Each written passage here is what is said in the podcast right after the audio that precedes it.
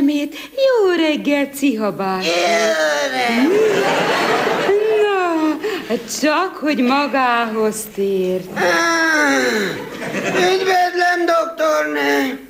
Ugye ma szerda? Hát honnan tudja? Mindig szerdán szoktam magamhoz térni. Az ember ugye szombaton megszedi azt a gombát, vasárnap megeszi azt a gombát, szerdán magához tér. Csütörtökön lábadozik, pénteken kírják, szombaton megint mehet gombászni.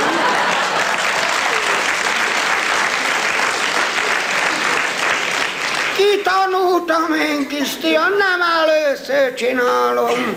Még három gyomormosás, aztán jubilálunk. Elérem a 25. gomba mérgezésemet. Ez is lakadalom. Azért ez mégiscsak sok, Ciha bácsi. Nem fél, hogy egyszer ráfizet? Á, hogyan fizetnék rá kis tihand, amíg a doktornő pumpál? Megtárgyaltam én ezt a mentőkkel, ugye bár jó előre. Na fiúk, én áprilistól októberig minden vasárnap glott összeesik, akkor aztán csak is a főorvosnőhöz liferáljatok. Mert az úgy pumpál, mint senki a világon. A jó Istenke aranyozza meg a pumpáját.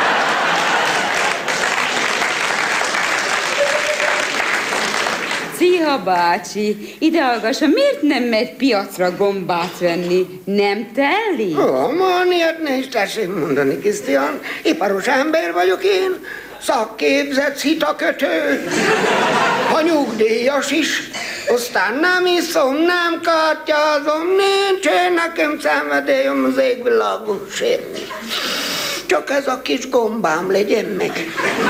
Ha nem tetszik tudni, én abban a kofa népsében nem bízok ám ott a piacon. Jaj, jaj, huncut annak még a fajtája is kisztihal.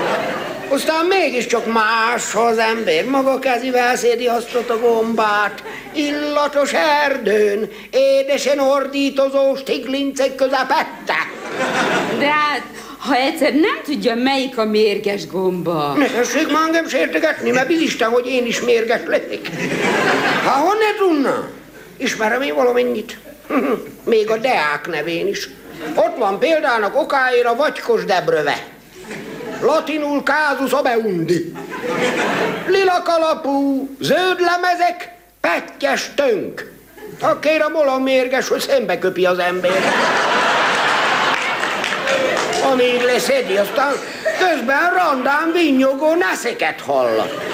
Aki még kesztyű nélkül nyúl hozzá, ha könnyékig lehervad a karja.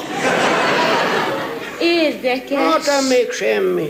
Már ott van a süveges nyügönt. Latinul exitus lethalis. E húsevő gomba kis tihon, de olyan vérszomjas, hogy az apróbb madaraknak eszerűen utána röpül. Még hozzám hoccsattogtatva.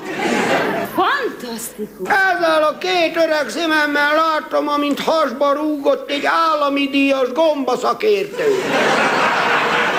És maga melyikből eve? Mindegyikből tisztihar. Hát a jó gomba pörkölt olyan, mint a jó halászlé. Több fajta kő bele. De aztán mégis nyalja az ember mind a harminc ujját. Ciha bácsi, az embernek csak tíz ujja van. Eredetileg. Bizonyos mérges gombák hatására azonban átmenetileg megtöbbszöröződhet. Ez rémes, és mondja Ciha bácsi, legalább jó egy ilyen gomba pörkölt?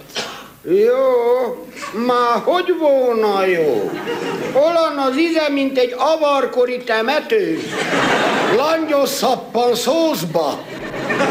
Az Isten áldja meg, akkor miért teszi? Miért, miért, már szeretem?